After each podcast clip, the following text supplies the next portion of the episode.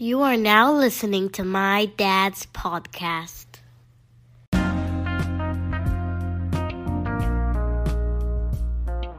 Here's your clinical scenario. You draw maternal blood for cell free DNA screening for fetal aneuploidy, and it returns abnormal. The patient follows up with a diagnostic test like amniocentesis, and the fetal genetic makeup is actually normal. Well, does it end there? I mean, false positive cell free DNA results do happen, right? Is that the end of the story? Well, evolving data states that that may not be the end of that case because discordant maternal cell free DNA results could mean maternal cancer. Let's talk about that next.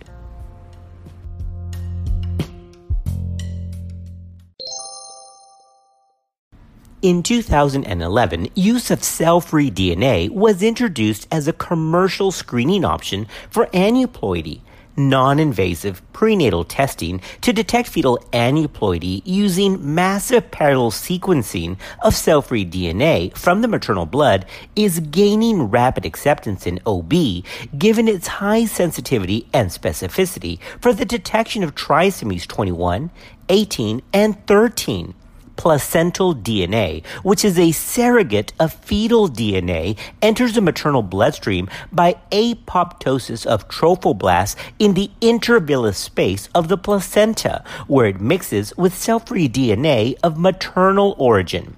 The fetal fraction of this mixture usually varies between 3% and 15% in the late first and second trimesters. NIPS represents a form of advanced screening, and positive results consistent with aneuploidy still require confirmation by a diagnostic test like amniocentesis or chorionic villus sampling. Now, discordant results refers to abnormal maternal cell-free DNA detection, meaning they found some aneuploidy, while the follow-up diagnostic tests reveal normal fetal chromosomal makeup while ACOG continues to advocate for the use of conventional screening methods as the first line screen in the general obstetric population, cell free DNA screening is increasingly being expanded to low risk populations. The recommendation to screen low and high risk women with cell free DNA was endorsed by the American College of Medical Genetics. Now, with expanded application of cell free DNA, more discordant results will inevitably be identified. False positive results have been attributed to confirmed placental mosaicism, maternal chromosomal mosaicism, maternal DNA copy number variants, and maternal organ transplant from a male. Now, evolving data suggest that discordant results between those of NIPS and amniocentesis could be due to undiagnosed maternal cancer, especially when more than one aneuploidy is suspected by testing. So that's a clinical pearl. The risk of maternal cancer is now known to be higher when the NIPS shows multiple aneuploidies, but the fetal diagnostic testing returns normal.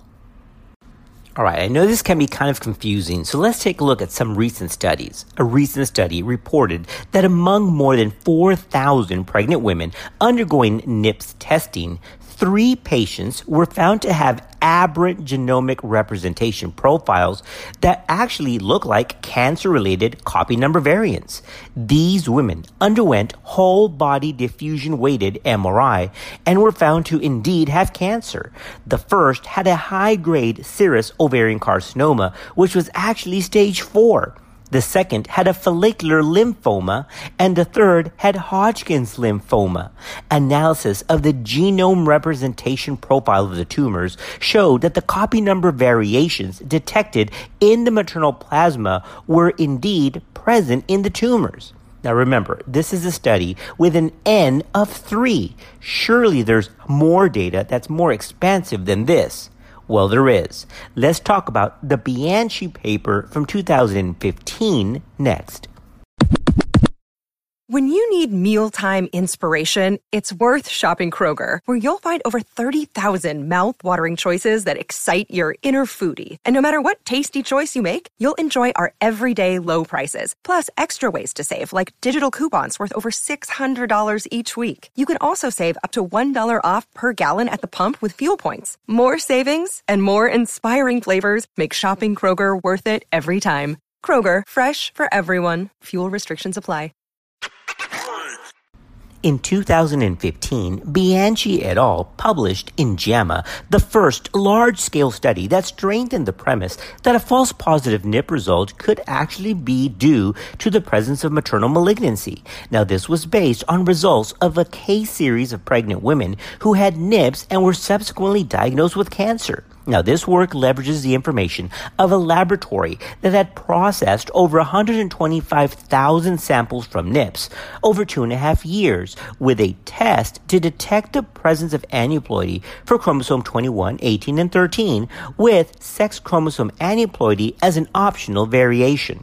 Now, of these samples, 3%, that's 3,757, had NIPS results consistent with aneuploidy.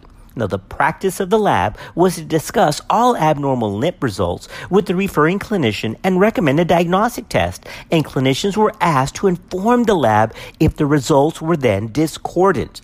When such results were reported, the possible explanations for discordance were discussed with the lab, the premise here, of course, was that since virtually all cancers have somatic genetic alterations that can be reflected in circulating cell free DNA, and many of these derangements involve the same chromosomes that are tested for with NIPS testing, then a plausible explanation is that discordant NIPS results could be explained by the presence of a maternal malignancy. Now, here's a clinical pearl. This is particularly true in the cases where the results of NIPS shows multiple aneuploidies. Bianchi et al. showed that up to 20 to 44% of discordant NIPS results that included multiple aneuploidies could potentially be explained by maternal malignancies. The estimate was based on information available from 39 patients with NIP results with multiple aneuploidies. Now, of these patients, 16 had discordant results between the NIP and the fetal karyotype. So these are the patients of focus. And of these 16 cases with discordant results, 44%, that's 7 out of those 16, were diagnosed with maternal cancer. Well, I know what you're thinking. So let's stop here for a minute. I mean, just how common is cancer during pregnancy anyway? Well, cancer is the second leading cause of death among women aged 20 to 39 in the U.S. And malignancy complicates about one in a thousand to one in 1500 pregnancies. The most common malignancies in pregnancy include melanoma, breast cancer, thyroid cancer, colon cancer, cervical, ovarian cancer, and hematological malignancies. All right. Well, what does this mean? I mean, what are the implications of this report by Bianchi for obstetrical practice? Well, OBGYNs have experienced the issue of incidental findings associated with the use of a screening test that leads to the identification of maternal cancer. We've done this before. The case in point is maternal serum alpha fetoprotein, or AFP, originally implemented to screen for neural tube defects. An unexplained, highly elevated maternal AFP serum level has been reported in exceedingly rare cases of maternal liver cancer or endodermal sinus tumors, both types of neoplasms that can produce this protein. Cell free DNA, however, has a potential to be more informative because AFP is a bio biomarker for only a very small fraction of tumors, but cell free DNA is associated with most malignancies.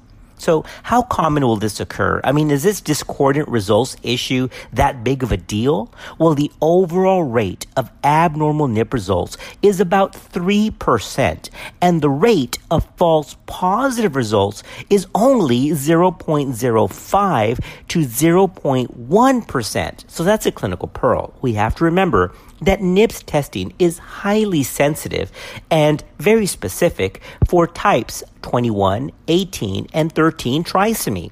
So, with only 3% being positive, and the false positive rate being only 0.05 to 0.1%, this is not overall a very large impact. Moreover, the frequency of abnormal NIPS results with multiple aneuploidies was only 0.03%. So, the constellation of findings that would increase the probability of detecting a maternal cancer is only present in a very small fraction of pregnant women. So, that's the reassuring part. Now, for the few patients who had discordant results with multiple aneuploidies, that probability of cancer does appear to be considerate, about 20 up to 44 percent. Now, of course, replication of these results is still needed. Overall, however, based on the data in the Bianchi paper and other case reports, the rate of occult malignancies tends to be about 0.008%, or about 10 cases of maternal cancer among over 125,000 NIPS results. Let's review that briefly. So what does this mean? Remember that overall NIPS returns positive only about 3% of the time and false positive are extremely rare. Then in those patients, those who have discordant results with NIPS showing multiple aneuploidies, those are the patients that are at risk of harboring maternal cancer. So I don't know, is that a good thing or a bad thing? Maybe we should be trying to catch more patients who have potential hidden malignancies. But as of right now, all of this is still uncharted territory. All right, now that we've settled that, well, what do we do with this? What if we do have those patients that have a false positive result with discordancy and more than one aneuploidy detected? What's the workup? Well, in 2018, Laura Carlson et al published their proposed maternal malignancy evaluation after discordant cell-free DNA results in the HHS Open Access Journal Obstetrics and Gynecology. Let's talk about that next.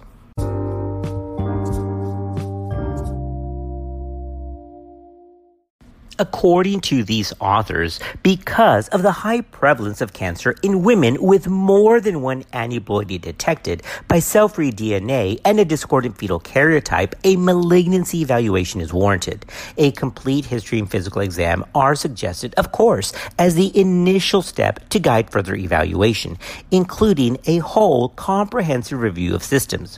The physician should inquire about fatigue, night sweats, and unintentional weight loss, although these symptoms may overlap with common complaints of normal pregnancy. Family history should be closely examined to identify whether increased risk for familial cancer syndromes may be present. Specifically, the degree of the affected relative, the age of the cancer onset, ancestry, and any genetic testing results should be solicited comprehensive exam should include a thorough evaluation of the skin, the oropharynx, neck, thyroid, breast, lung, abdomen, as well as pelvic and a rectal exam. Any atypical appearing nevi warrant biopsy and a complete dermatological evaluation. Palpable breast masses or atypical or unilateral nipple discharge should raise the concern for breast abnormal conditions thyromegaly or nodules may be seen with thyroid cancer, and generalized lymphadenopathy or splenomegaly may raise concern for hematological malignancies. Of course, to start off, a comprehensive metabolic profile and a CBC should be done as basic screen. A chest x ray was also recommended by the authors to evaluate for lung and mediastinal lesions. Now, should this evaluation be negative, MRI of the chest abdomen, and pelvis can also be considered for whole body imaging. Now remember, this is one author group's recommendation. There's no formal workup in this setting, although different authors have different opinions. But what is still left for discussion is the timing of this evaluation. In other words, should this occur during pregnancy itself or in the postpartum period? Furthermore, if the initial workup is negative, when is repeat testing indicated? In six months, in a year, or two years? Additionally, such widespread whole body screening may cause an increase in false positive results. Many women with these test results will not have have a malignancy, and the above counseling and screening can promote significant anxiety and resource utilization. incidental findings may be noted during the course of this evaluation without notable health implications, although these can stress and further put more strain on limited resources. So, until larger prospective studies are out there, the ideal mechanism of workup is still unclear. But what is known is that women, once again, who have more than one aneuploidy detected by cell free DNA and whose fetus is found to be chromosomally normal, do harbor an increased risk of malignancy and should not be ignored.